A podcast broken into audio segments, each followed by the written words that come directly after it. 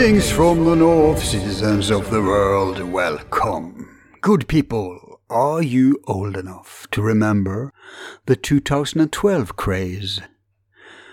After the date came and went, many doomsday prophets got unemployed, many survivalists returned to society, and New Agers went the spiritualized road, retaining a metaphoric meaning of this, I have to say, anticlimactic transitional date. Everyone who was gripped by the scare were nowhere to be found anymore, except they were competing in distancing themselves from it, ridiculing those who hadn't let it go yet, and pretending they never took it seriously. Reminds me of all those who supported the retarded war against terror. You'll be hard pressed finding anyone who still cheers on the invasion of Afghanistan and Iraq, and later Syria and Libya. And of course, the same is about to be true about the bots who indeed insisted on the incredibly suicidal and destructive pandemic policies we've suffered from. Although that oil tanker is only halfway turned as I speak. Such is the human condition. For every wise there is a hundred fools. For every independent thinker there is a hundred drones, and nothing is new under the sun. Well, what if, and let's imagine this together now, there never was a 2012 hype? What if it had been, let's say, 2024 instead? Don't you think the same would repeat? Of course it would. Perhaps even worse, seeing as that people have more trust in public authorities and our sick contemporary civilization back then compared to today. But what if the 2012 date simply was wrong? What if that particular dating is due to incompetent and erratic math? What if 2012, whatever that date was meant to signify, still lies ahead of us? If it became generally known, would it whip up a new frenzy? I don't know. We can only speculate. However, what I do know is that this is actually the case. The 2012 date was indeed a misinterpretation of the end of the current Maya Baktun, which incredibly then places the new date in harmony with the Platonic Great Year and the Indian Yuga, as well as other ancient calendars. And to get an idea of what lies ahead of us, I recommend Graham Hancock's new series on Netflix called Ancient Apocalypse. And I also refer you to my interview with Freddie Silva called Absent Lands, and pay particular attention to what he says about the Taurid meteor shower, as well as my conversation with Dr. Robert Schoch called Demise of the Ice Age Civilization and what he says of the cycles of the sun, and my more recent Dark Star conversation with Walter Cruttenden about these huge cycles. But as for tonight on the forum, we have a special guest who, with the help of our regular guest, Stacey James, will guide us through obscure obscure historic passages relating to several topics we've poked into in our many shows, from ancient civilizations to Vikings, Templars, and Oak Island, and of course 2012. And here's a taste of what's coming. From 1392 to 1492, the Portuguese had a map of the world and they went around creating colonies. And when Bartholomew and Christopher uh, stole the map and redrew it, Jeez. making Africa look much larger so that it would discourage anybody trying to sail east. They made that look like it was way too way too far to try, mm. and, and, so they sold that map to the king of uh, Portugal. And and and and and when when when he discovered something, the first place he went back was not to Spain. It was to it was to Lisbon and and and they you know they knew what they had done. Uh, he worked in uh, uh, his son's map making office for Christ's sake, so they knew exactly what they'd done. So to keep these Christian countries from This meant that those colonies which they had created would now go into Spanish control. Mm. And so the Pope had to work out an agreement so that the Portuguese could retain their colonies. And, and the lie about Christopher colonies Columbus in America, yeah. that lie, you know, is like the uh, the single bullet theory. People will listen to this. We are long gone. We are long gone, but someone will listen to this. Now, can you give them, uh, I don't know, your, your thoughts about what they can expect? What does the lore say? Uh, yes. Yeah. Yes, he can. Okay, let's hear it. All right. Well, in the Aztec calendar, the symbol for this age that we are in is the symbol motion or earthquake. And that would indicate that this world age ends by earthquake. But in the Chilam Balam, he mentions, and I say he, I'm talking about uh, Lord Jaguar, the Jaguar priest, and he mentions what is uh, going to occur. Oh, wow. And he tells us that it will be 13 cycles, zero katuns, zero tuns, zero winals, zero kins since the beginning of the great cycle. Four Ahau, three Kankin, ninth Lord of the night, moon will be eight days old, third lunation in a series of six. What is to happen? The sky is then divided, the land is raised, and then there begins the book of the 13 gods. Then occurs the great flooding of the earth. Then arises the great Itzam Kab'in, the ending of the word, the fold of the Katun, that is a flood which will be the ending of the word of the Katun.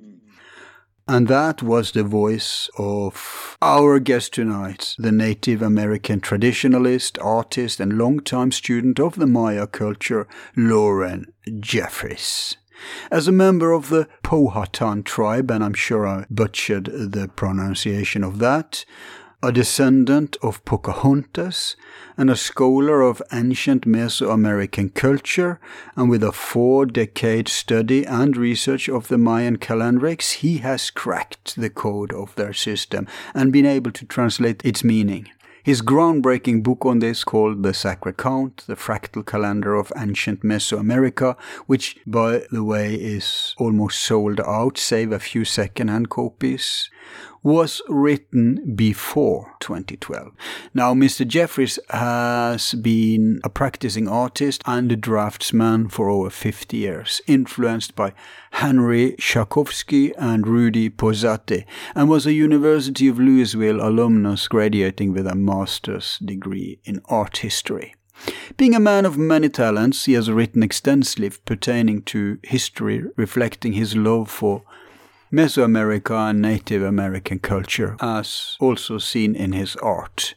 Another passion of his is the spiritual path, of which he is tight-lipped but sufficient to say He's been trained in native traditions and is an initiate of such esoteric lore and currents. In addition to this, as an avid user of the Louisville University Library of Rare Editions, and as a collector and researcher of ancient artifacts, he eventually started to publish the discoveries and interpretations his unique perspective allowed.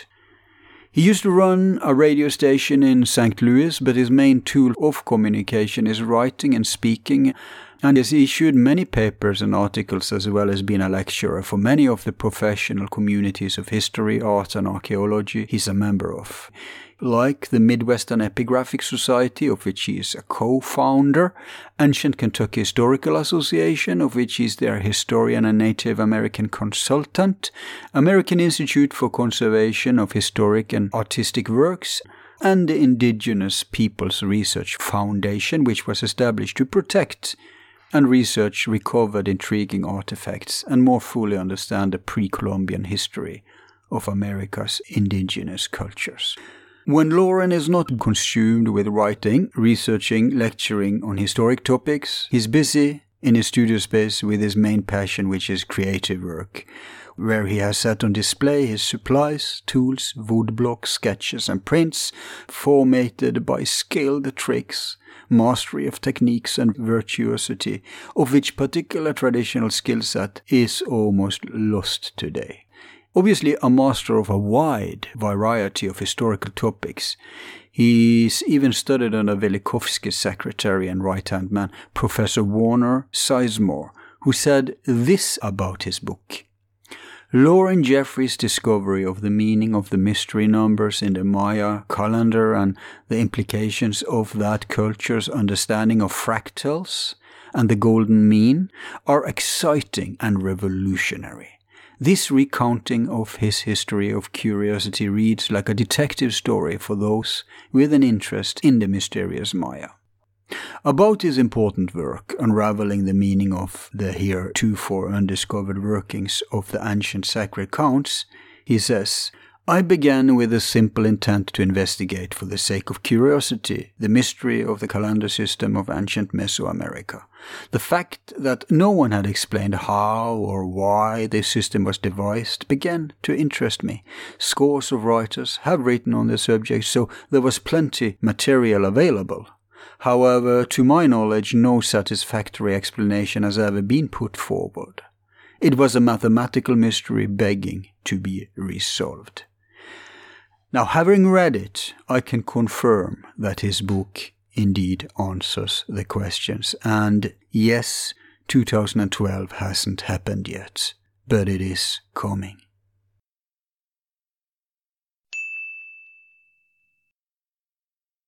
Welcome to Forum Borealis, Lauren. Yes, thank you. Yeah. But uh, let me just say that I am thrilled to get to speak with you because you have uh, so many interests that are parallel to my own. I find you a very interesting guy. I got so many questions for you. Thank you. Great. It's a great uh, starting point. Yes. And welcome to you. Welcome back, Stacy. Hey, thanks. Yeah, it's good to be here. Yeah. So, uh, like I said in the introduction, we have Stacy here as a third wheel on the wagon. Oh, thanks. to help out to help out if it turns over. So, Lauren, um, before we started here, we already went into interesting stuff. But even though they've heard your background officially, could you just recap how you, even though you're a native, it doesn't follow automatically from there that you would be interested in these things. So, how did you wake up to these realities? Has it always been a part of, of your life and your culture and your tribe or whatever? Or have you personally been on a journey to wake up to this dimension? Well, I, I could write a book about that, I suppose. I don't have a good answer for you uh, on that. Sorry. Yeah.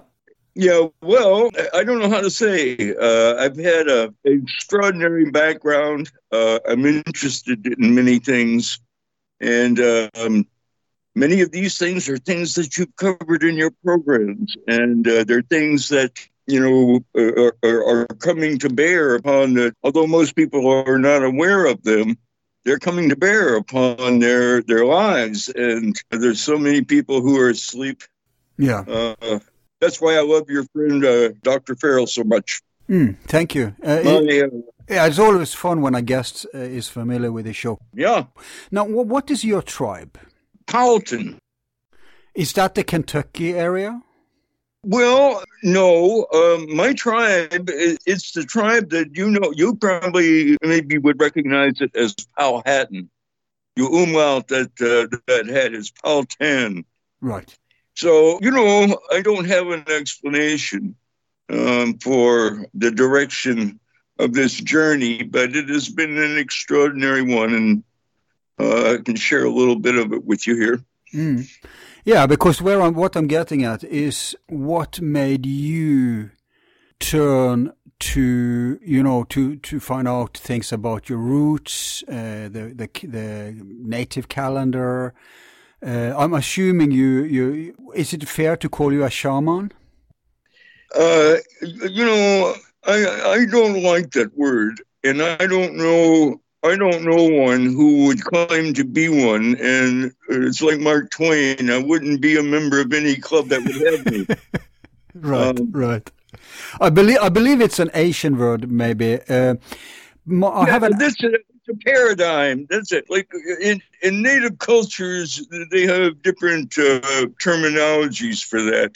Right. You know, you guys were talking about that uh, the other day, I think in one of the, the talks you did together.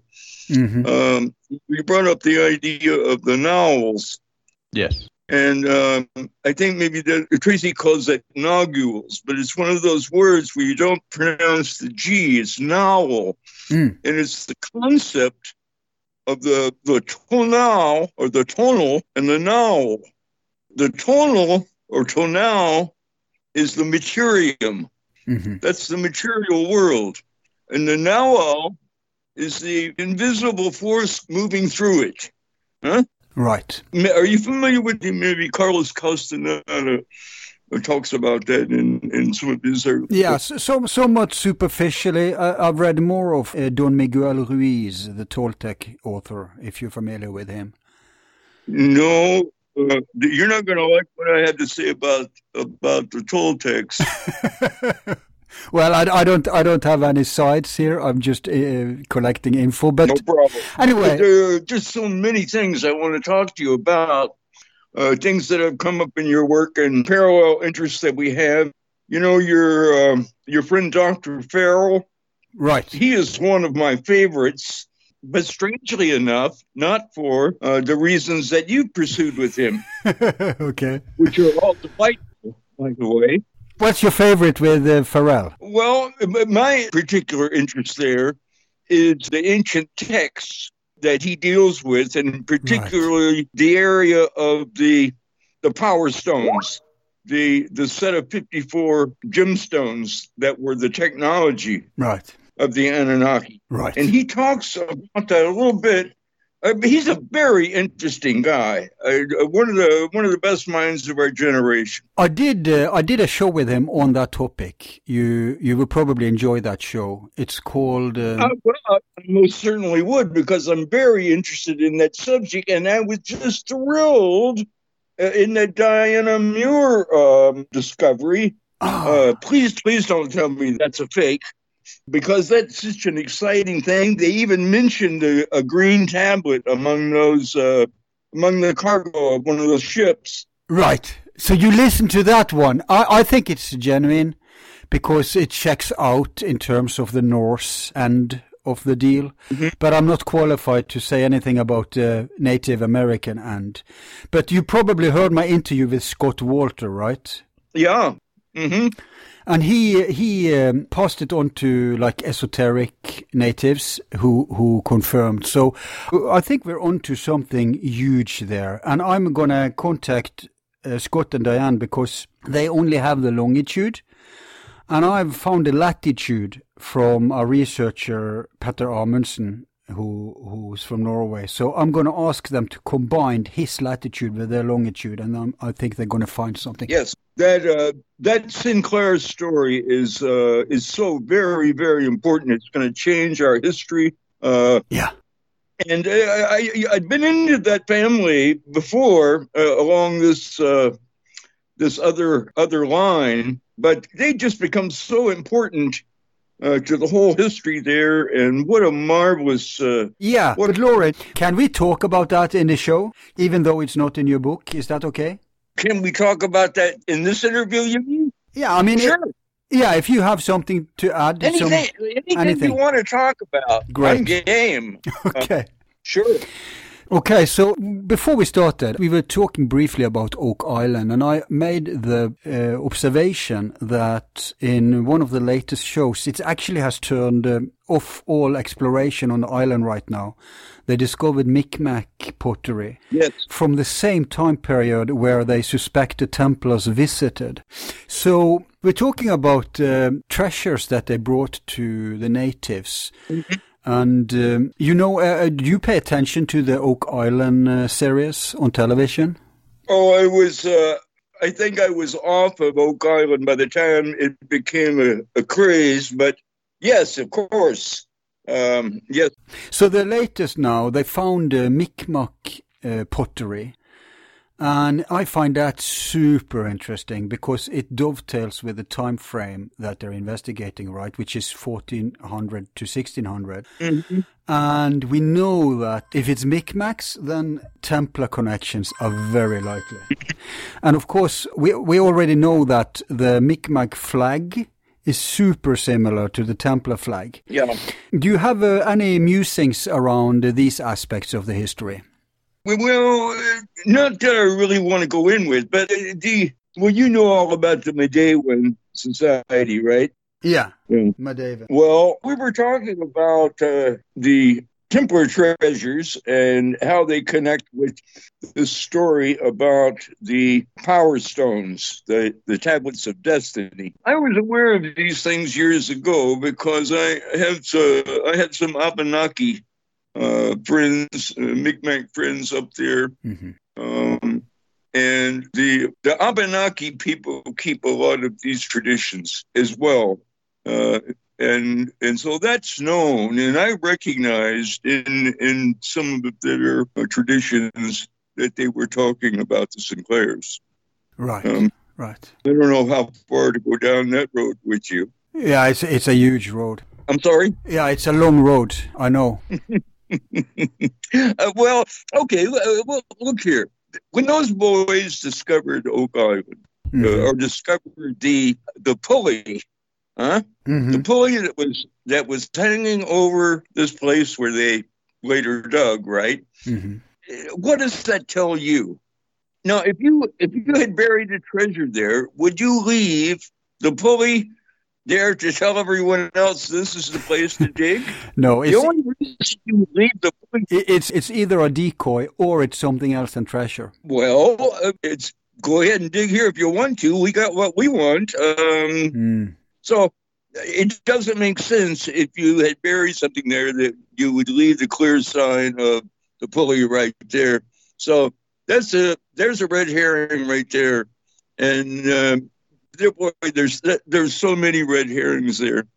Uh, I I don't want to use all your time going over those, but I do want to tell you something about the, the Toltecs hmm this is a word that comes to us from something very ancient and and what it is is people from tula and tula Ah. is a reed it's it is a someone from tula is from the place of the mat or the reed mat Mm. it's people of the reed mat. And and in ancient times, even before they, they did agriculture, in, in that part of the world, you had to have some water for your yourself, for your that the animal, your prey that you were hunting.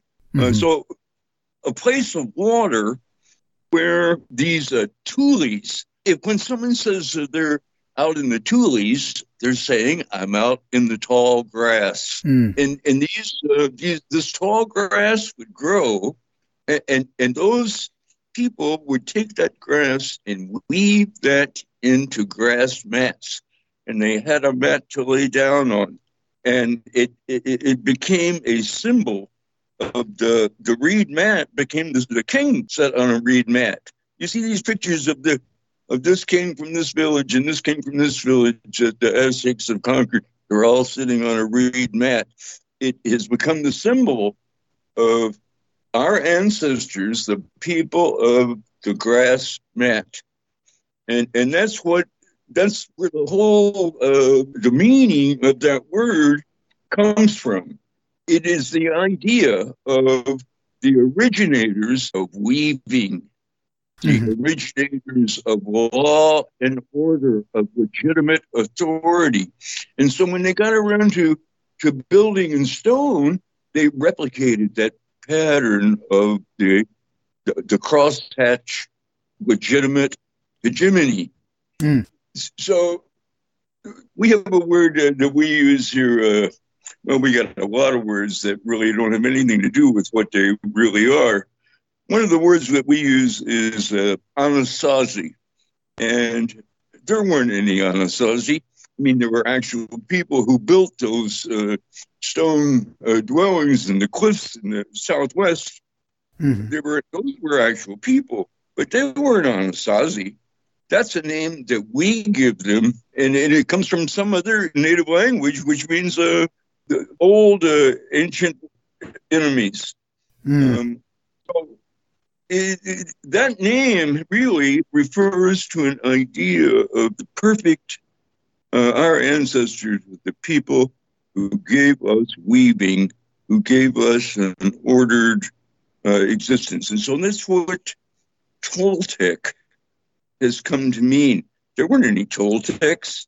We don't know what the, we don't even know who's the people who built Teotihuacan were. Hmm. Uh, that was in ruins uh, before the people that we call Toltec now, Hmm. those tribes, the Chichimec and, and other tribes came through there.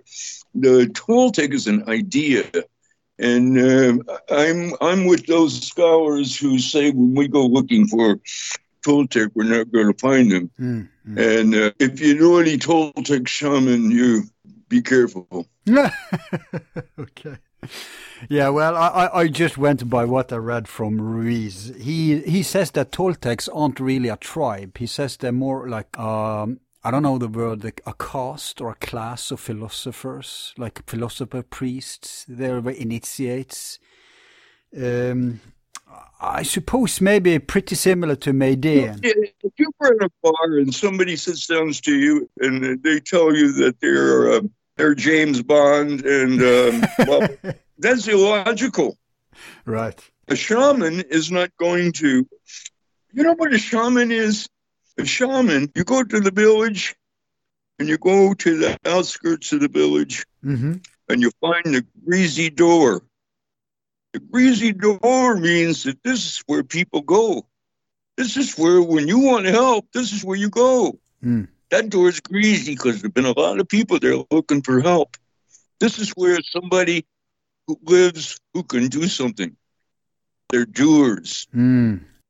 Heko, H-men, uh, they're, they're called down there. Uh, these are Nowls.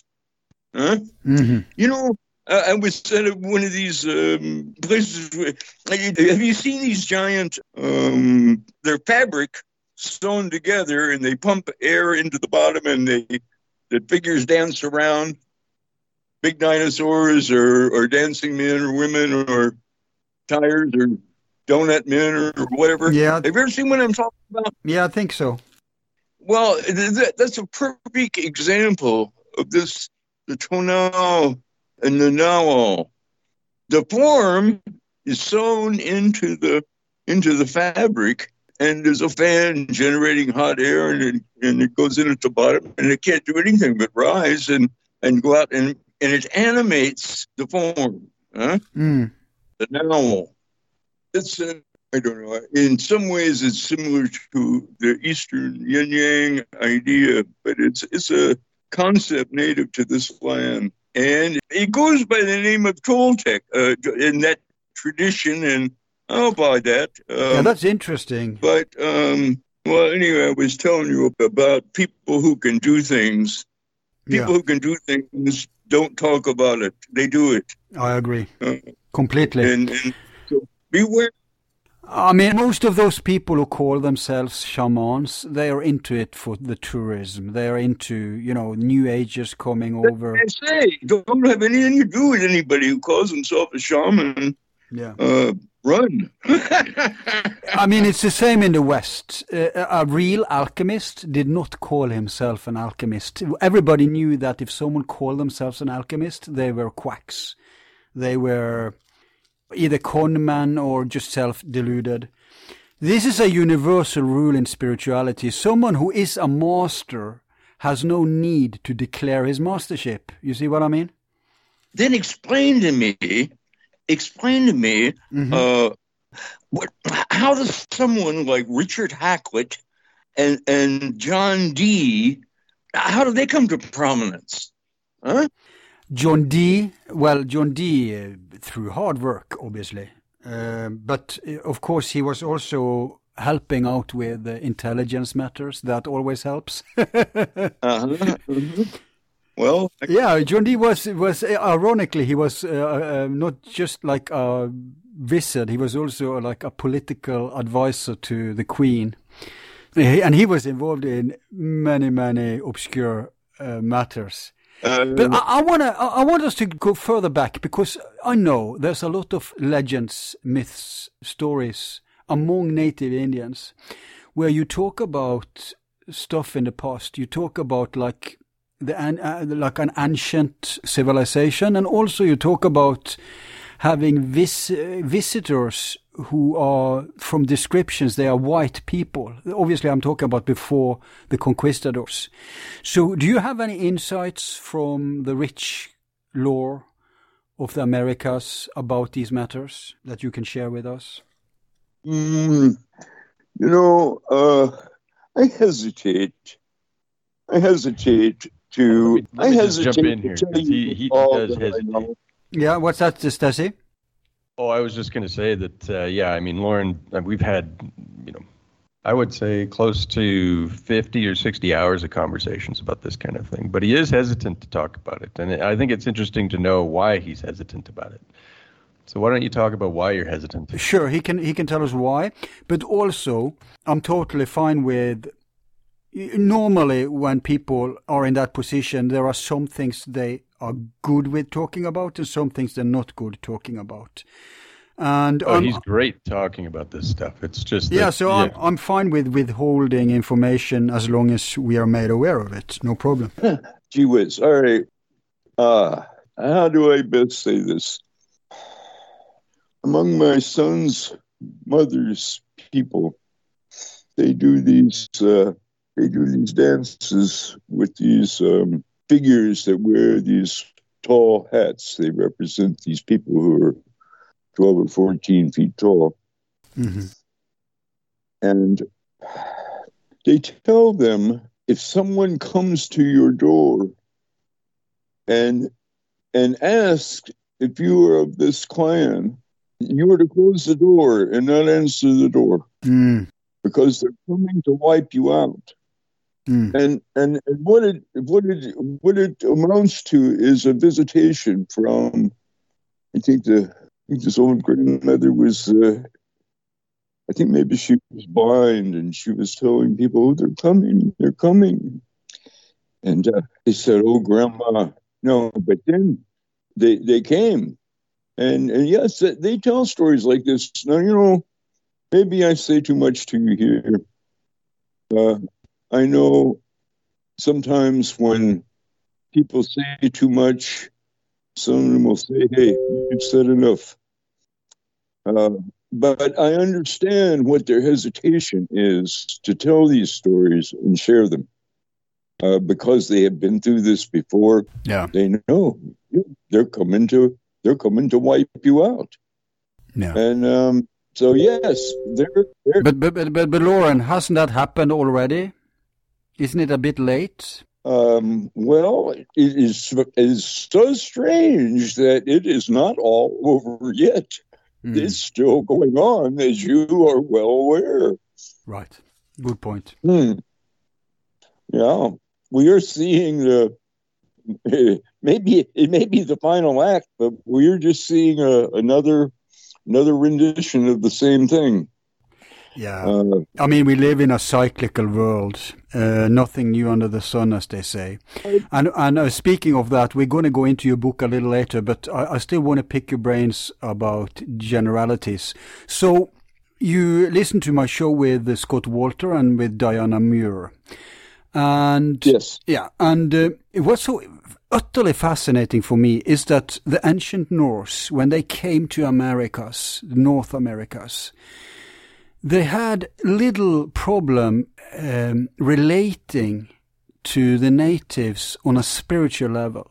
yeah, They had a huge problem doing that when the conquistadors came, because by that time we, we had a new religion, right? We had this uh, invasion religion, this monotheistic, power-based religion. But when ancient Norse came, they were, I mean, it's a, it's a nature religion. It's the same kind of thing. sure. So that's, I think, why they were able to get so well along with, for example, the Mi'kmaq, and uh, actually better along with them than they went, uh, went along with the Eskimos. There was more friction there, although there were trade there too. So When you uh, studied these things and grew up and everything, d- did you ever hear stories about Vikings coming to the Americas? Oh, you bet. You bet. I think there is uh, plenty of evidence for that. And you, I think you've covered some of that with um, uh, Scott Wolter. And uh, of course, you're familiar with the Kensington Stone.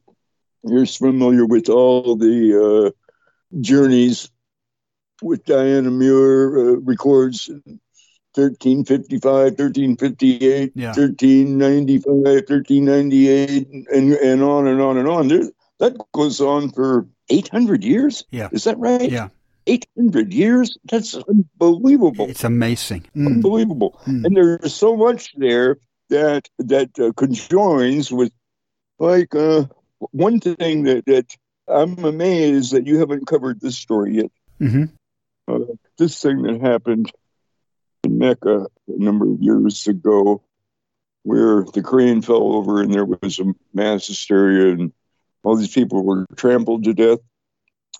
And the story that later came out about them retrieving uh, whatever had killed those workers underneath the who were working underneath the dome of the rock. Anyway, they they retrieved this thing, they put it on a they gave it to the they gave it to the Russians, and that was not explained to me at all. hmm Uh, the Russians put it aboard the Vladivostok or whatever and put it on a convoy with uh, aircraft carrier destroyers. Took it down to Antarctica, and it was about the time that uh, everybody was going down there. Um, and uh, I mean, I still haven't figured out what uh, what would make uh, Newt Gingrich and uh, John Kerry traveling companions. Uh, uh, on election day, like Right. there's so much unexplained about all that. But what is what has gone on down there, and what goes on today, uh, people don't connect those things, and as long as they're disconnected by what this.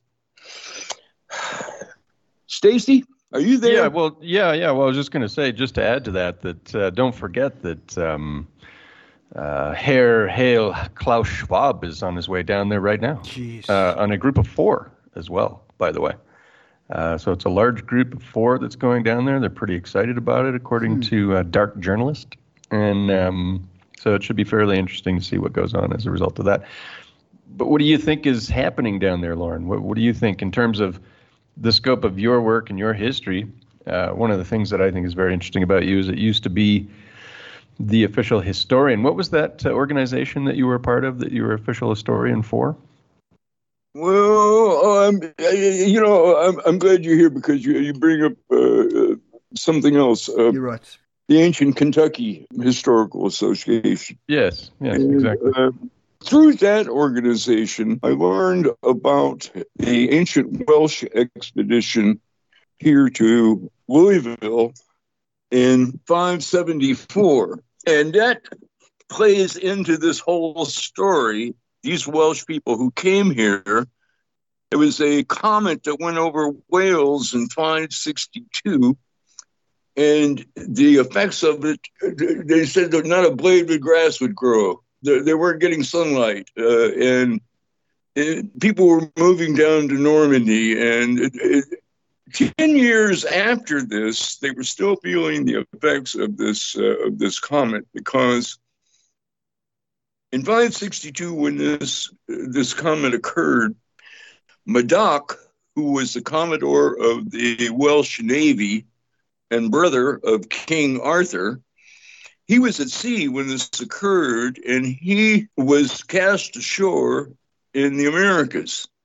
And 10 years later, he returns to Wales with two native sons. And they are still feeling the effects of this uh, terrible uh, calamity, cataclysm that had occurred. And uh, one of uh, one of Madoc's sons is quoted in the works of Taliesin, who I don't know whether you know or not. That is uh, Merlin. Yeah.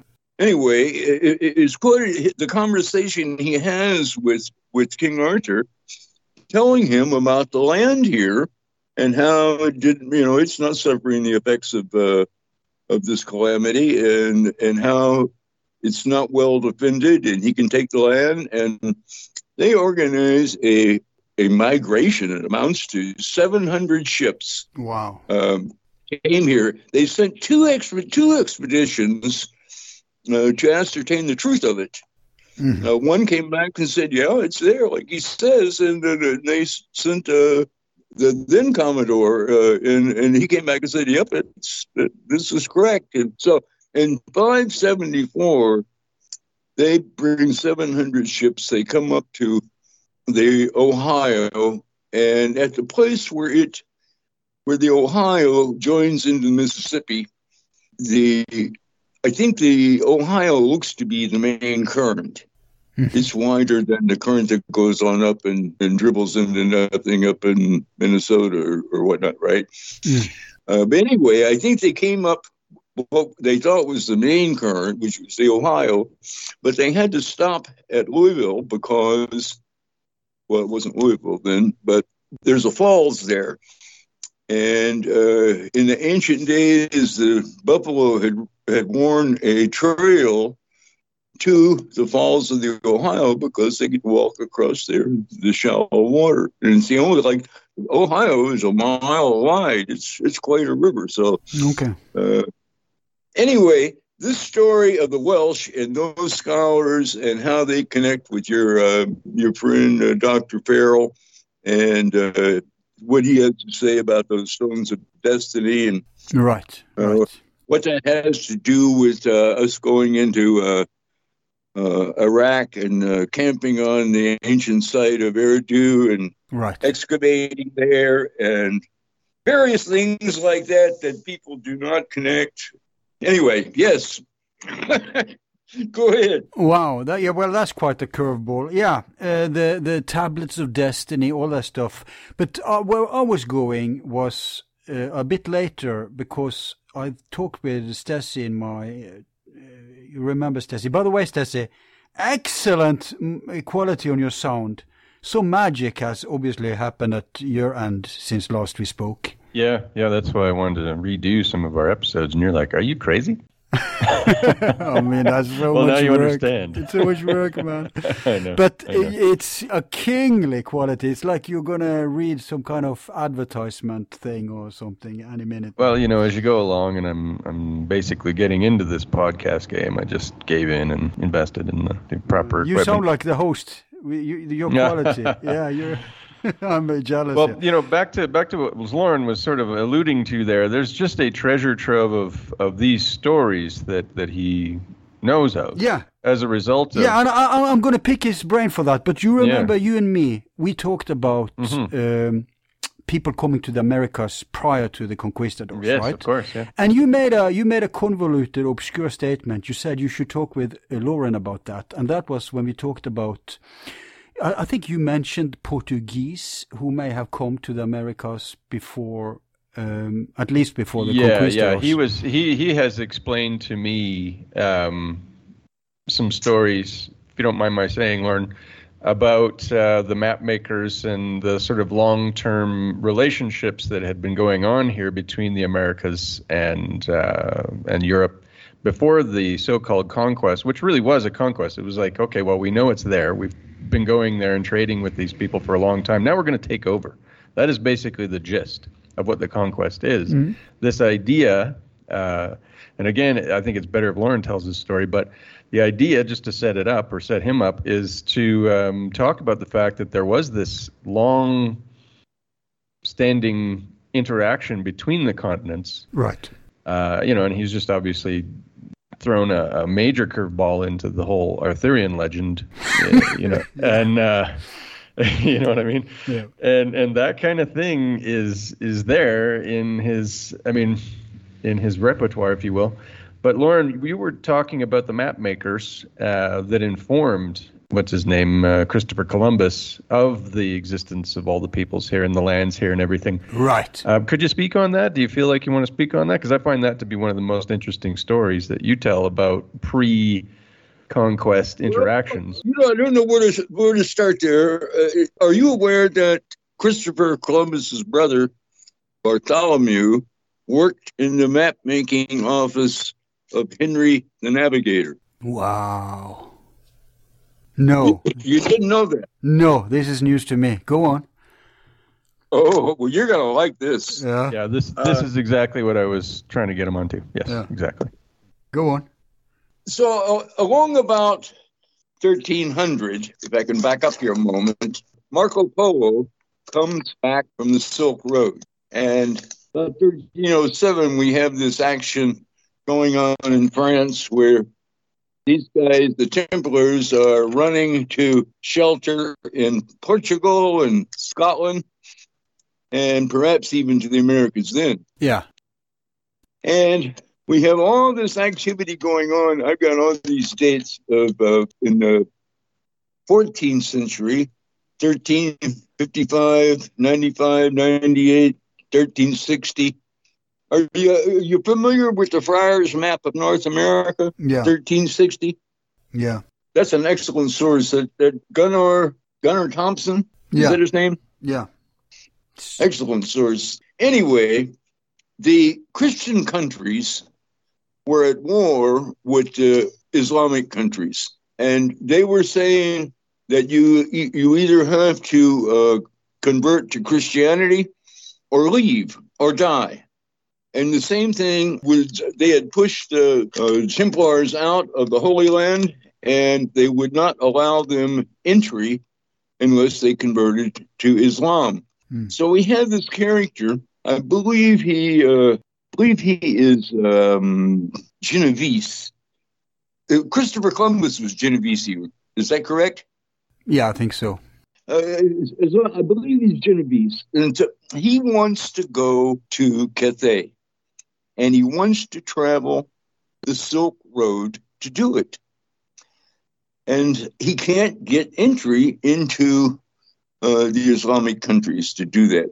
So he converts to Islam.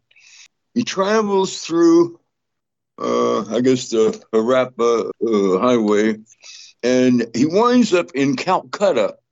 And he arrives there just at the time that one of these uh, barges, these uh, huge ocean going barges that the Chinese constructed, hmm and they'd constructed a load of these things because they were had embarked on a worldwide program to map the world and to open China to the world, and they were encouraging ambassadors and dignitaries uh, to board their their barges and and they would take them to Beijing and so Niccolo Conti boards one of these uh, barges and it takes him to Beijing. And in this uh, in this volume on this story, there's this wonderful picture that it, ha- it has the emperor, and I think is uh, I probably don't pronounce his name correctly. Uh, maybe I won't even try. Anyway, he's standing there. He's the center of attention, and he's a huge guy. And and under his shoulder there is this little Italian guy, Niccolo Conti. And in the background are these five huge eunuchs who were the admirals of these uh, various uh, fleets uh, of these barges that went around and mapped the world.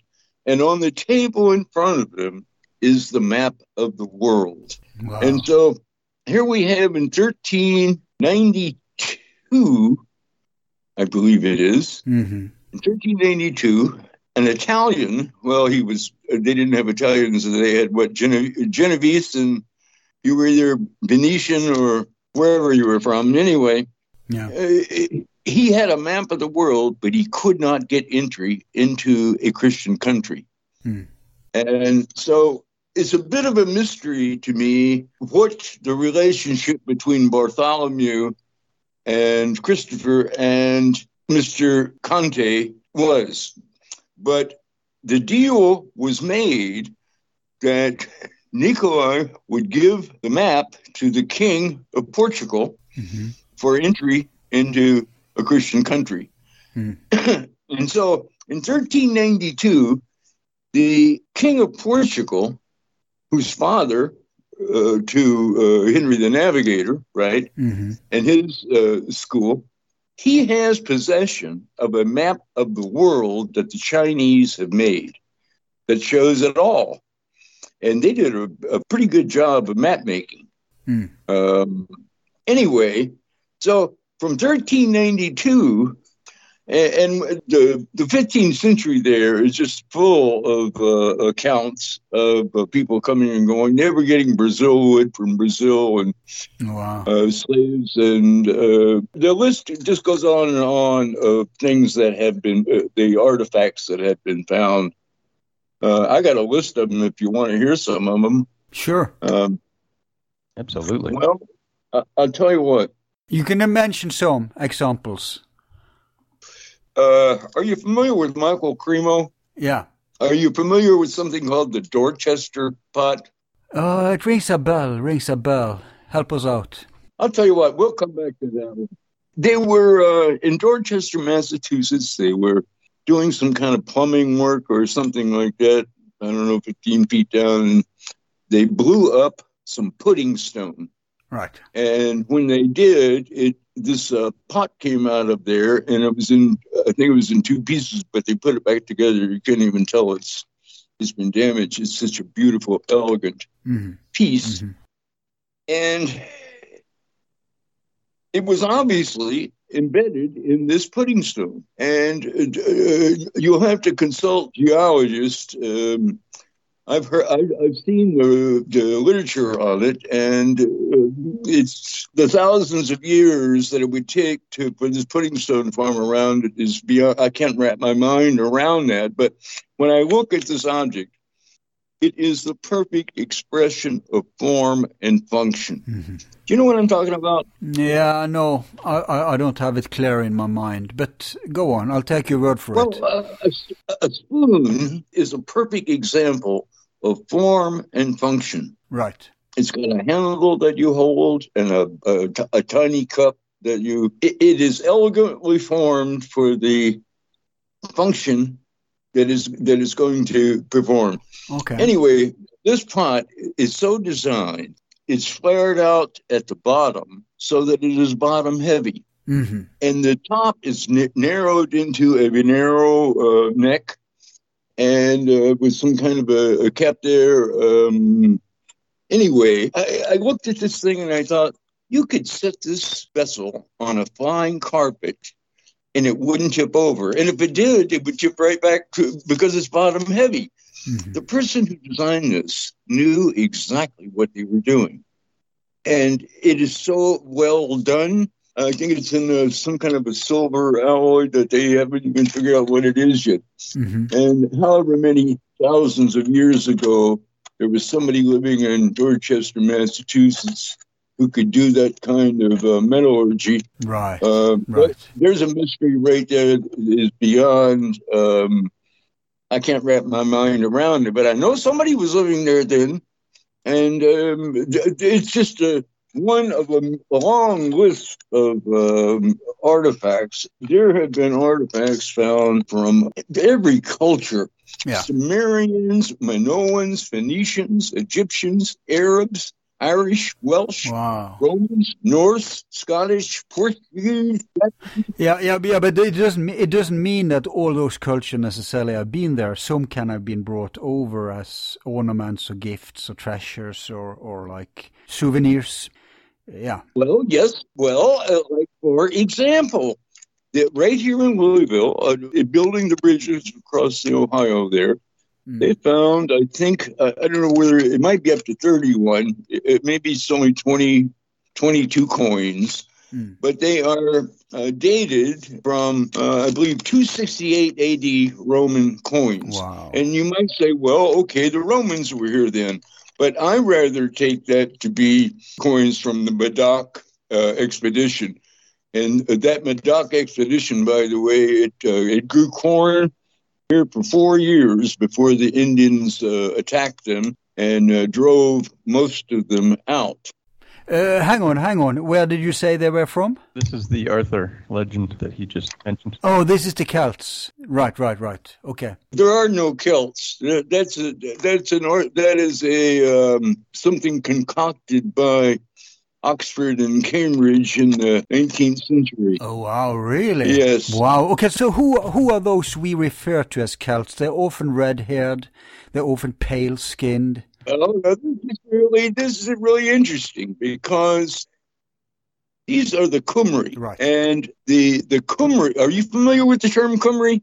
Yeah, Qumran. It's uh, it's in the east, right? The, the Greeks called them the Chimeroi. Right. I'm with you. Go Uh, on. They, they are the Cymry, or the the people who use the Cymric language. Mm. these scholars that I ran into from Wales, uh, they grew up with these uh, Welsh letters around the, the classroom. And when we sent them the, um, the Brandenburg Stone, they wrote it right back what it said and sent it back to us. And uh, like always, with a couple of other inscriptions like that around here.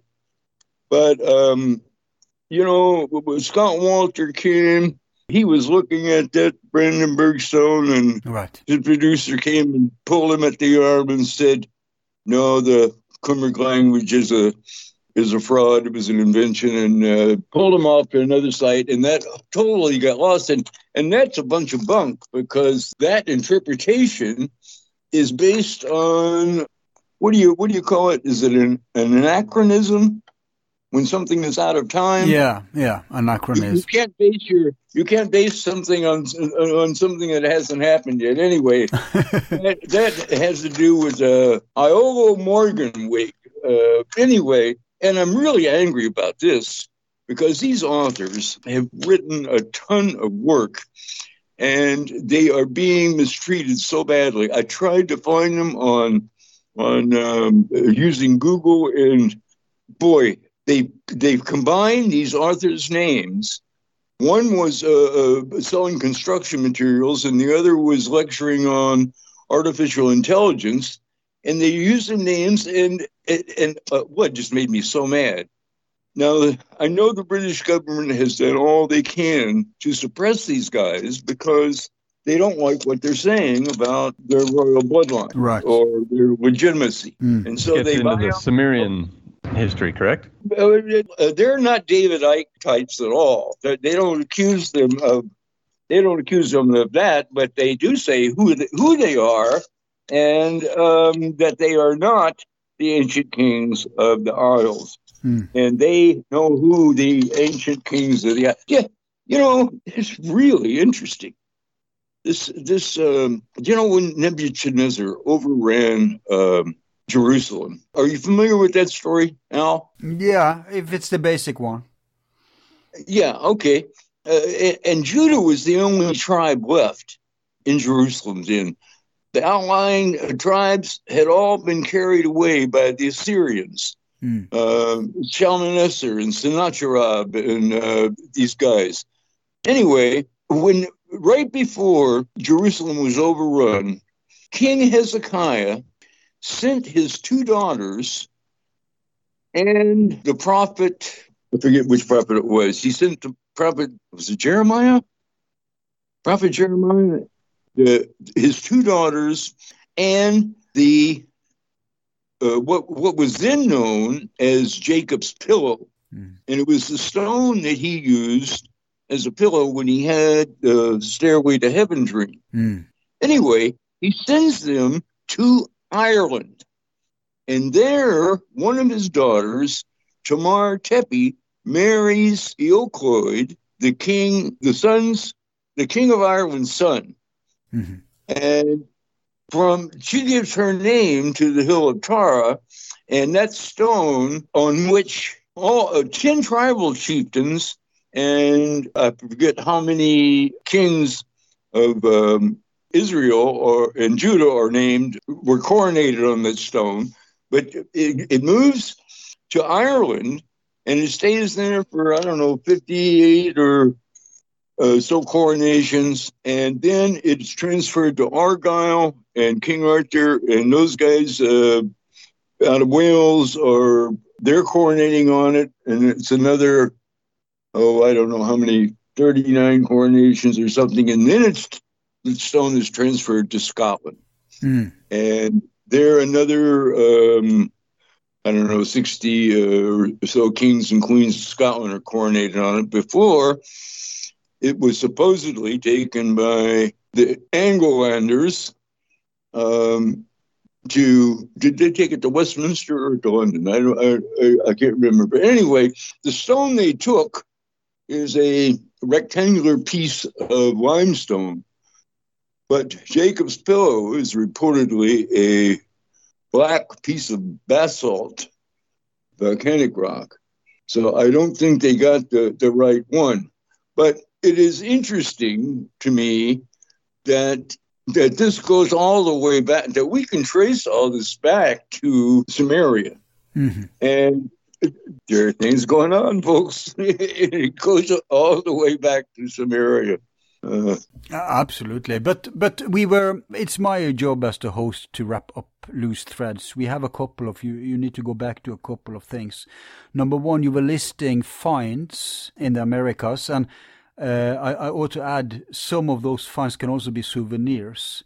Yeah, they may have had visitors. Uh, may they may have had visitors from all over the world, but who's to say that native Indians also didn't go out and explore and come home? That's possible too. In all this huge time span, I mean, we're going back to an ancient advanced civilization, right? Yeah. And I'm convinced that some of the cultures in Americas is from Atlantis, common source with, uh, you know, I've been reading, uh, me and Stacey talked a lot about, uh, or, how do you pronounce his name, Stacey? Uh, Plon, Plongeon? Oh, yeah, yeah, yeah, yeah, Plongeon. Yeah, yeah, the French Maya. explorer from, uh, right, yeah. in Argentina, right? So, yeah, who came here and made some extraordinary claims and also tied the um, Yucatecan language to, to Egypt right? Uh, which is actually one of the favorite topics of one of my friends here in um, in town in San Cristobal. He spent his life actually growing up in Egypt, uh, so he was familiar with some of the um, mm-hmm. uh, sort of the etymology of the Egyptian language. And then coming here, married a Mayan woman, and has more or less learned four or five, probably working on his fifth Mayan yeah. language now.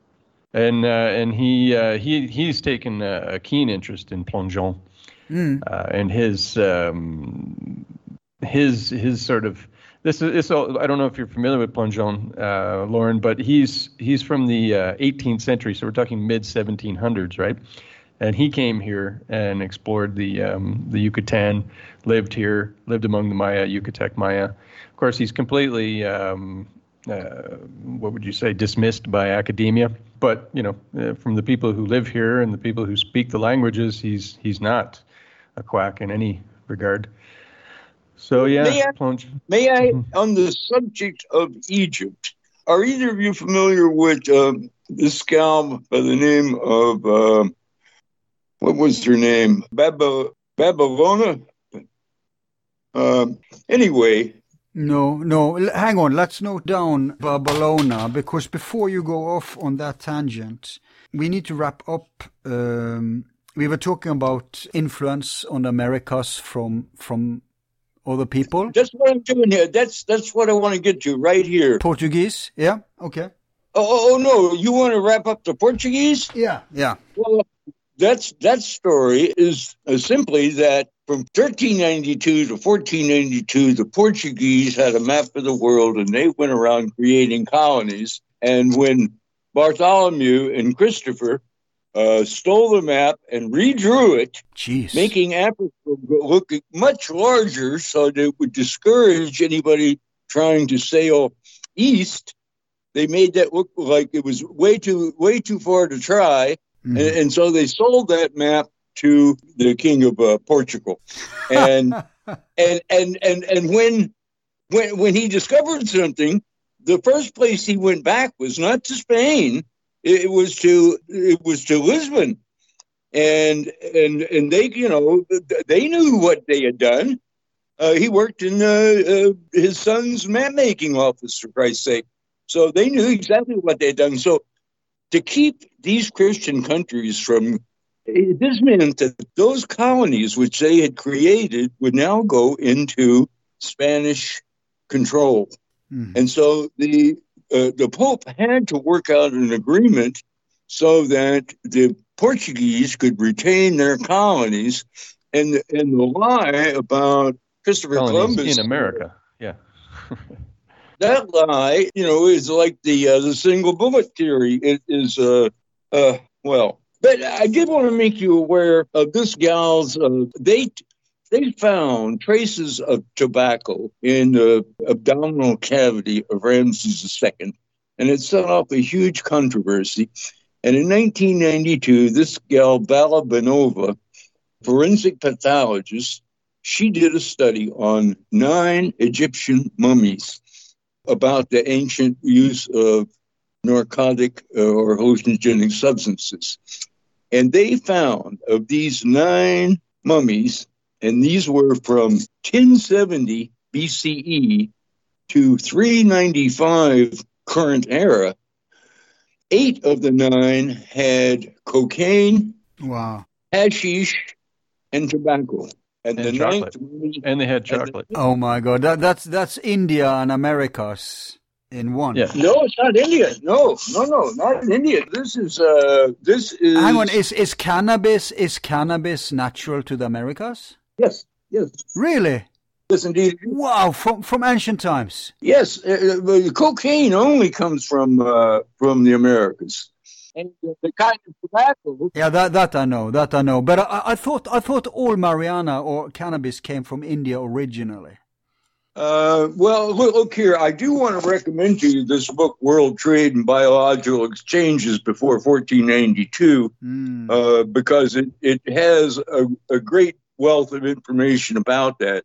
okay. But the brand of, of, of nicotine they found is American. right. And uh, they did not distinguish between the cannabinoids there, but the cocaine can only be from the Americas. And this means that for 1,400 years, the upper class of Egypt had access to those chemicals That's right. continuously That's exactly right. continuously. Mm. And, and and so that that's an important point to make here. I could go over the coins and did you know that when the Chief Joseph surrendered to the United States Army, one of the things he surrendered was a Sumerian tablet with cuneiform writing on it. Oh my God. Where did that one end up? Uh, well, that's a good question. I would like to know. Vatican. Uh, Vatican vaults, wonder- obviously. Vatican. Of course. Yeah. Of course, the Vatican. Yeah. But he, he said they surrendered to the Americas. Yeah, well, the Americas and the uh, Smithsonian Institute have a long-standing Right. relationship between them and the Vatican. I mean, where do you think the giants are? Mm. Mm. Can't have giants around. you No, know. no. According to uh, Mr. Childress, uh, he was able, the, although they don't have these items on display, he was able to go to the storeroom shack a couple of miles away where he did get to see uh, the bowl with both cuneiform and uh, Sumerian script on it, and the statue uh, that has both Sumerian cuneiform and script on it and those are in La Paz, I believe, and they are still available. Apparently, if you're somebody who has the cloud of uh, Mr. Childress, Mm. that's his report, and those are still. Well, he's a good researcher, so yeah. Yes, yes, he is. Yes. Anyway, so what else you want to, want to wrap up here before we go? Yeah. Yeah, was there more to wrap up from from the detours we've taken, Stacy, or did we get it all before we No, move I think on? he's pointed out. I mean, I think there's more to the story about the um, uh, the Portuguese map makers and just the, the the history that goes back with the Arthurian legend. But that's fine. I mean, you know, you could probably do another episode or two, right? But, but Um, not Templars. Uh, well, of course, the Templars are, are in this. Their their mark is all over the place here, and you're right about what you said about the uh, the Red Cross on his sails. Mm. That was meant for the Templars. Don't fire on me. I'm I'm a Templar too. Yes, he did expect, Right, right, exactly. and that's why he did not sail north. That's why he kept going south. He did not want. He couldn't. He couldn't sell anything if they found Portuguese uh, ports right. already in the waters north of him. Right. He was a liar. He was a forger. Yeah, He was uh, a conspirator of uh, I mean, I, I can't believe he stole from one king, forged a document, sold it to somebody else. This guy was a scammer on on on such a level. Did he scam? Did he scam his brother too, or was he on good terms with his brother? Um, I don't know of any. I don't know of any problem there, but uh, they were certainly bold together. I don't know uh, what what consequences Bartholomew suffered. There are a lot of things I don't know about this, but I know enough to paint a, a dire picture, and it's not anything like the the history that you've been that you've been told. Of course, of course. But w- have you heard the um, hypothesis? Uh, Have you heard the hypothesis that he took slaves uh, from the Greenlanders? oh yeah, oh absolutely, Mm. absolutely, absolutely. Uh, they were taking slaves there. Uh, some something else I wanted to mention to you. And, and, some of them, I think, escaped to to Vinland. Probably so, sought shelter among the natives. hmm and and was assimilated over time. But of course, there are Norse traces in some cu- of the cultures of the some of the North American uh, natives. hmm They found uh, words and also some uh, spiritual um, similarities, and I believe there's also some stories among the. Uh, lore, the traditional lore that may have survived. I don't know. This is your area. Do you know anything? Well, what I can tell you is that this land has been host to a lot of refugee people, Mm. and it's uh, it's a way of these people here to uh, to be that way, to welcome uh, strangers and to help them. Mm. That's that's the tradition here. The paradigm uh, that these people brought with them has poisoned the land. Huh? Indeed, indeed. Yeah. Poison the world. Well, here I am. I've got this whole mission to to try to educate people about what is going on in this uh, this world of uh, frequencies and wave interference. Mm. Uh, well, what can I say? Take this where you want to. I'm not sure where to go.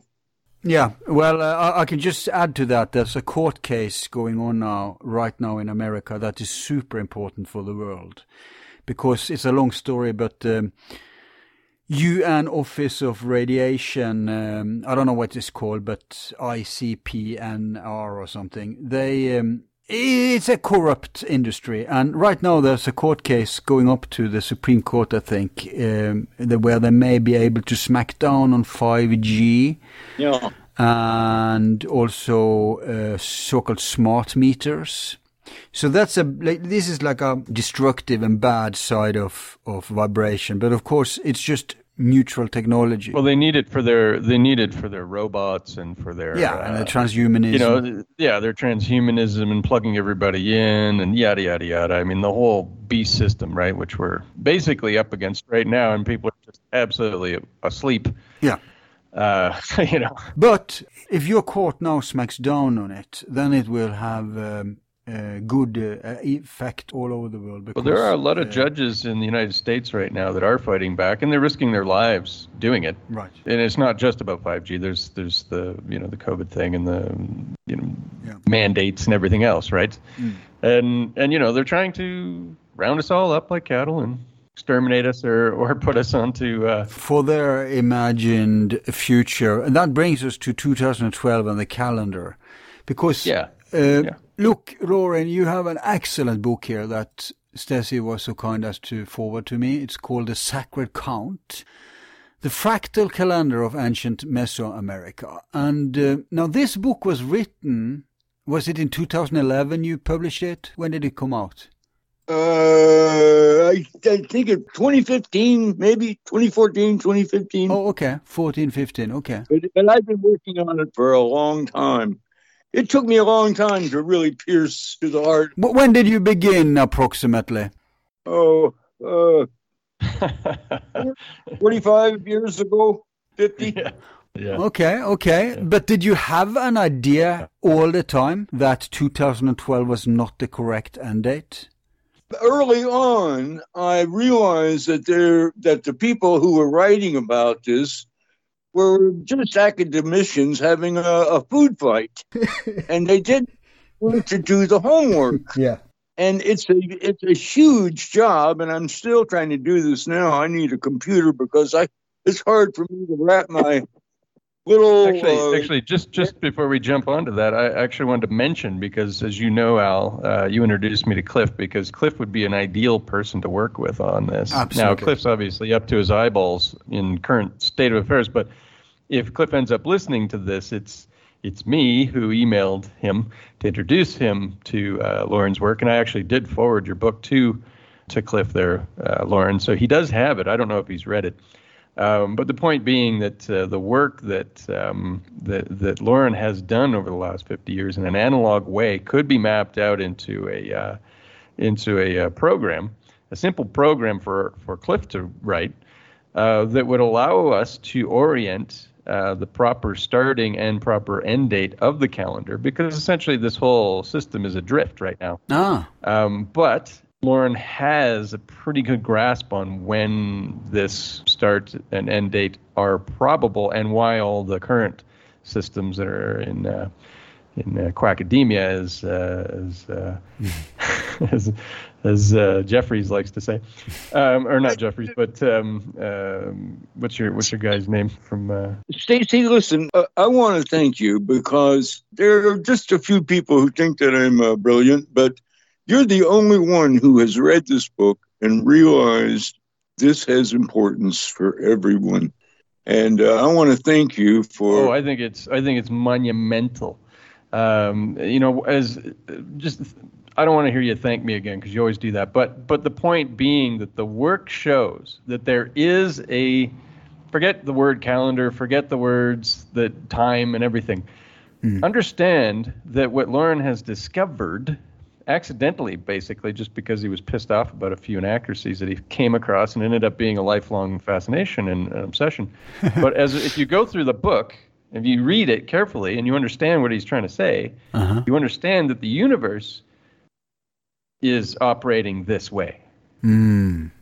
it's it's uh it, it's it's astounding really. And and once you realize that you realize how much and how important like if you like when you look at the the the, the mayan construct of the universe you got four pillars right? And they call them the bacabs and there's a lot to that. I mean you could you could write 10 books just on that but the one of the four pillars of course is the concept of time and hmm. if you're not in a concept of time that is natural, meaning it already exists in nature, then you are completely out of your mind Right. as a species. Yeah.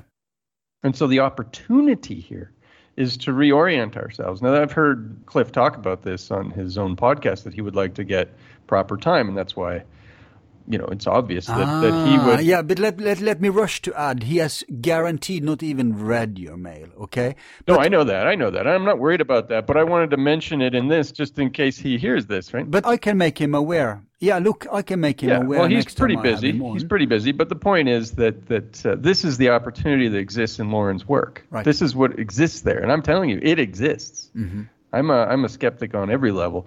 When I read this book, I was like, wow, this is real, because it's always pissed me off too that the calendar gets used the way it gets used. Right, but but then Lauren had an idea before he wrote, wrote uh, before the book came out. I mean, before 2012, he already knew. Oh yeah, I mean, he already knew before 2012 that that, that that things weren't right. But I mean, it takes a long time, especially when you're on your own. Yeah. and you don't have any financial support from a publisher or anything uh, to piece all this stuff together because it's once you read it you realize wow it's a it's a long process uh, to come to these conclusions and Lauren doesn't cut corners No. you know it's one of his charming characteristics and you know what I mean he's he's very strict Right. with himself and anybody he talks to about facts right Yeah. uh, so so you, you got to know that uh, when you read this book. This isn't just a made up story. It's not somebody trying to capitalize on something, and obviously not because it came out after 2012. If he Yeah. was trying to capitalize, he would have sped something out and spit it out quickly. But Yeah. Like so many people did, you know. Absolutely, but Um, uh, but uh, I must say I've read in it, and it's I mean m- much of it, especially the math, goes over my head. Uh, but it looks legit, and uh, the sources are excellent, and uh, it struck me. Okay, well let me just let me just demystify that right now. Because- let me complete this sentence. It struck me when I was going through this that I was prepared to read like an elder native who was well versed in his own stuff. And yeah, you you talked him up, brilliant, everything. That I was prepared to. But I wasn't prepared that he was so learned in everything. Yeah. I mean, all cultures, all religions, uh, and and that's very. Uh, I mean, of course, that's always an advantage when you're writing about universal uh, subject matters that you can take into account different angles. So that's brilliant, and I also can judge it from the source work here. Uh, the bibliography, etc. But I must say, much of the math goes far over my head, and Well, uh, on that point, I don't know if it's even possible to dumb it down. Well, it is. Yeah, that's what I was just going to do. I was going to summarize what it is. Okay. Okay. so fractals, Yeah, right? yeah. Fractals are just sequence of numbers that repeat. That's it. That's all they are. It's a sequence of numbers that repeat. And what's fascinating is that the universe comports to this mathematics. and when I say the universe, I mean near, like near Earth, astronomy, uh, interstellar astronomical phenomena, things that go on long cycles, things that go on hyper uh, speedy cycles. Right. It's all there, and it all syncopates. So it's it's valid for both macro and microcosmos. Right. So an astronomer and a mathematician who might read this book will just read it, and at first it'll be so astounding they'll dismiss it because that just you know they've got their yeah. cement in their heads. no offense to people who are smart and intelligent and academic, but let's face it, when you confront something like this, if you're not an open-minded person and haven't already disassimilated from the academic system, you're going to have a hard time hmm. accepting the facts. But when you go through it and you map it out, which is what we would like to do uh, in a in a software format, with somebody like Cliff who doesn't have that problem, you're going to find that uh, we're actually going to find out where we are in the universe, literally, time-wise, and that'll be a tectonic shift Wow. in collective conscience, and and that's the opportunity. Ti- what about location? In what sense? Well, uh, time and space, right? So we can, Yeah. if we can pinpoint us, ourselves where we are in the universe in terms of time, is it wouldn't Yeah, it be well, just just the just the realization. Sorry to speak for you here, Lauren, but I just feel like it's a good idea to summarize this stuff for you before we get into the weeds. But the point is that that this mathematics isn't just math; it's it's the mathematics of real phenomena that exist in nature. Right. And nature being our universal reality, which is the, the moon, the stars, the the planets, and and when Lauren starts getting into some of the uh, peekaboo um, sort of realizations that have occurred uh, that get right down to our spatial relationship distance-wise from the sun at various times, for instance, and, and, and then that same number system will point out, oh, the Pleiades are, are over here, and it, it just it's a fractal system, right? Mm-hmm. And when you look at fractals, anytime you go in, it's infinitely detailed, and then of course you can pull out, and it's infinitely wide. Well, the whole universe is comporting to this. Mm. It's fascinating. Mm. It's fascinating beyond belief. Now, imagine what the impact would be on space travel, for instance, mm. or or just just the the idea that that we're in a universe that comports to this stuff. I mean, what do you make of that? Is that God? Is that uh, is, you know what is that? Yeah. What is that order? That's an algorithm. Uh, you know, the, yeah. I mean, it's it's basically an algorithm of the universe. Yeah. Absolutely. And what does that open up? Well, we don't even know yet. Right, right. May I? the- yes, please. I, I mentioned before about these uh, these dancing uh, advertisements in the wind. You know what I'm talking about, Stacy? Dancing advertisements? No, I don't know about the dancing advertisements. Sorry. They pump hot air into these uh, balloon figures, and and uh, they dance in the wind. It's an attention getter. No, oh, those things. Yes, yes, yes, yes. At uh, car lots and stuff, they always have those Exactly. guys. Exactly. Yes, yes, exactly. yes. Yes. All right. Well, these numbers that you're talking about are actually ratios that are doing an interference just in the same way that that balloon figure is laced up. It, can't go anyplace else than the limitation of, of, of that wave. Huh? So you have these invisible you have these invisible uh, waves out there that are like shells, if you will. And the, the stuff can't, the materium uh, can only abide by the physics of this, of this ratio interaction. I'm not expressing myself very well, but I, I can see this that when we understand what is really going on here mathematically, and it's really easy to understand. And I understand where the deck of cards comes from. That deck of cards of 52 cards, four suits of 13 cards, that 52, that is the handbook for Earth. And I can see these Igigi, these guys.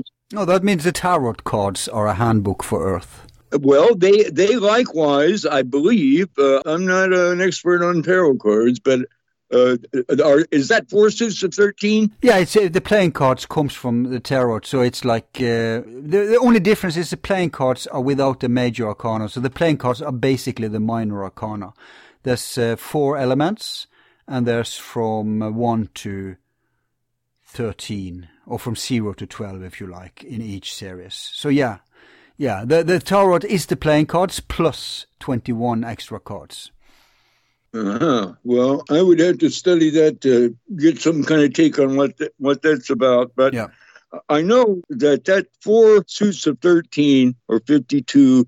This is ancient knowledge, and you know w- when you get to to taking this these things apart, and you realize, well, this isn't this isn't my knowledge. I I stumbled upon this, and this guy knew this and and he had to know this because he couldn't have gotten to here and and to realize that whoa they knew it all Hmm. And you may think that that sounds crazy but uh look here did you know that the sun rotates each 25 days Right. did you know that it is that one quarter day or 0.25 day that really uh, makes this calendar? We're, we're such monkey guys. You, you throw one little quarter at us and we're confused. but that quarter, nobody ever thinks that that has anything to do with the 25,000 mile circumference of the Earth. They don't think of that But it does. that 25, that 25,000, you know, if you divide that 25,000 by 24 hours, you get 1,041 miles. Now, considering that the Earth is not really 25,000, it's 24,901 plus change, we can discount that one mile, I think, and say that the Earth at the equator is rotating at 1,040 miles an hour.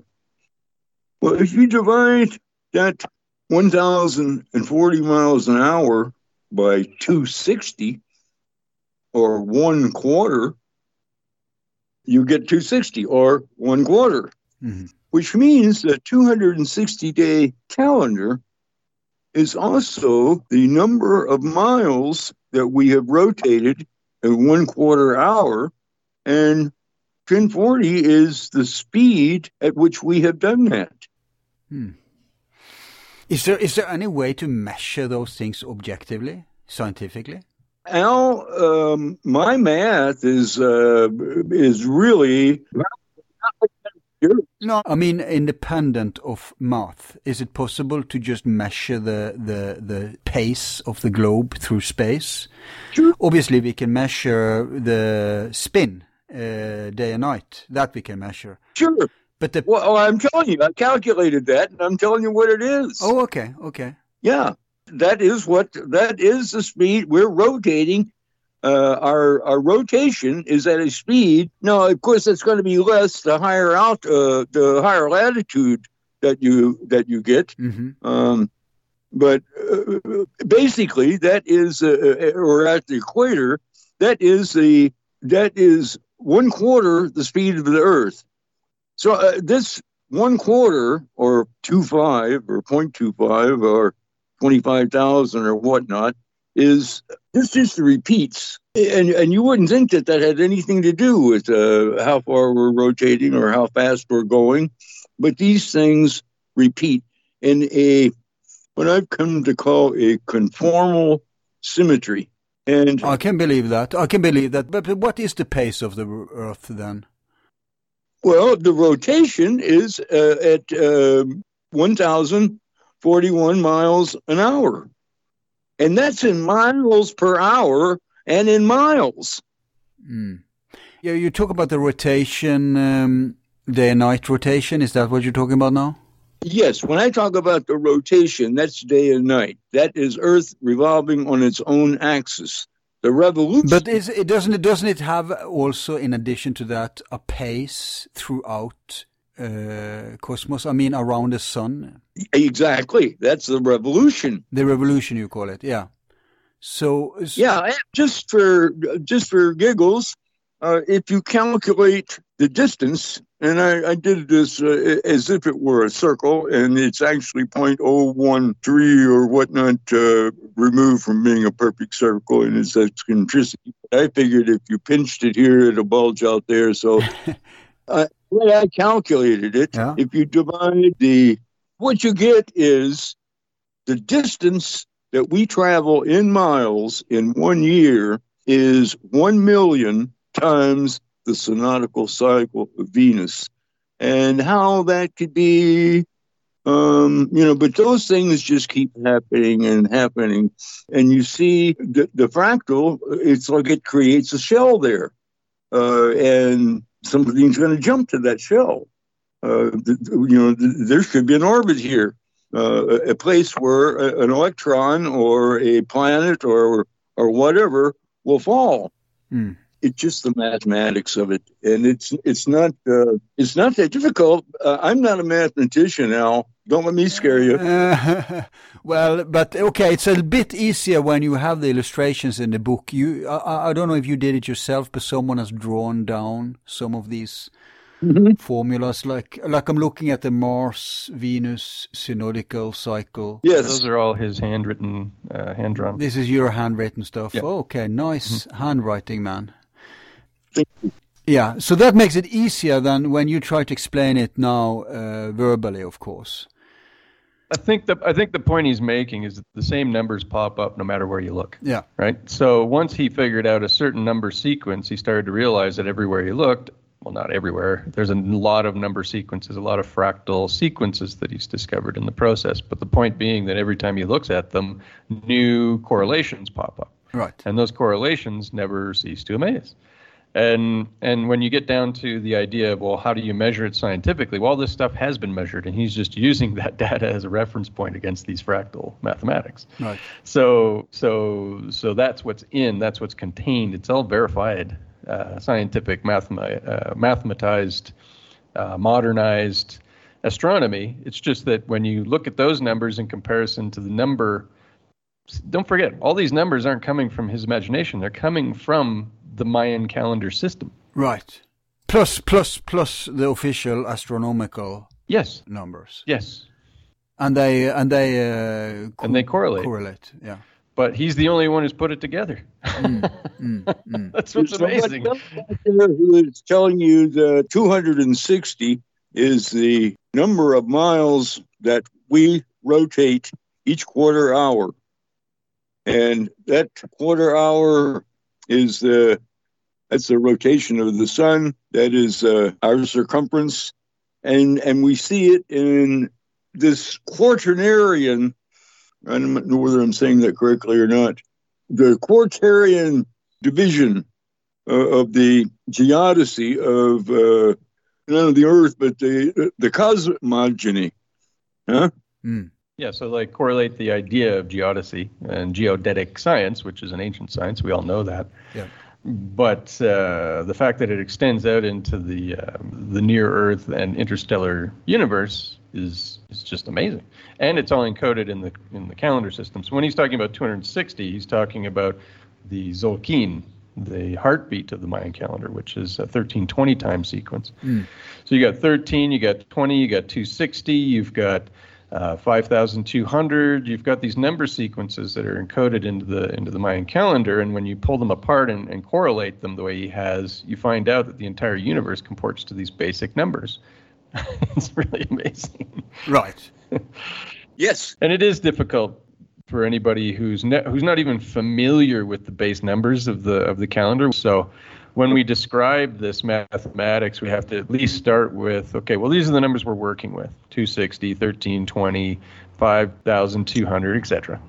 And yes, I can go through the basics of it so somebody can get a handle on uh, what we're talking about. Yeah, and I don't I don't think it's necessary for you to explain everything because ideally we want people to listen to this and go buy your book, right? So a little mystery is okay. I think if we explain the overarching concept, which is that all these numbers that are in the calendar system correlate in various amazing ways to you know the the reality that is spinning all around us in this uh, in this universe.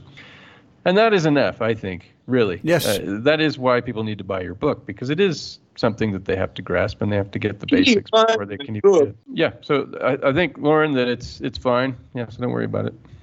Oh, you're doing a great job of trying to give this direction because I could, you know, I got so many things I want to talk with Al about that uh, I'm we'll pretty just jump in then.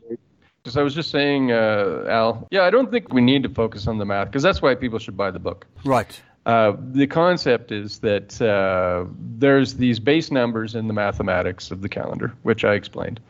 Um, we didn't get into what they are, but anybody out there who's ever come across a Mayan calendar and spent any time in it knows there's this 260 day, 360 day, 365, uh, 5200, etc that are embedded in this calendar. And those are the numbers that, when you unpack them, form the mathematics that uh, correlate to all these right. real phenomena right. that are measurable. But the fact that they point to all these, like it's just a laundry list of everything that's going on in the cosmos.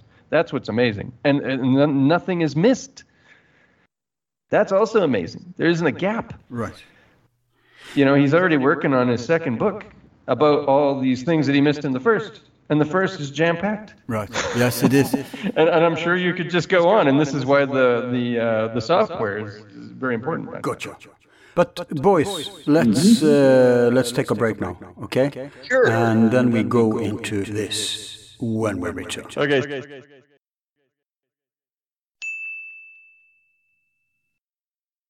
All of our files are free and will remain free. If you like the show, you can show support by donating $1 to help with expenses. Just use the PayPal link on our webpage. Thanks.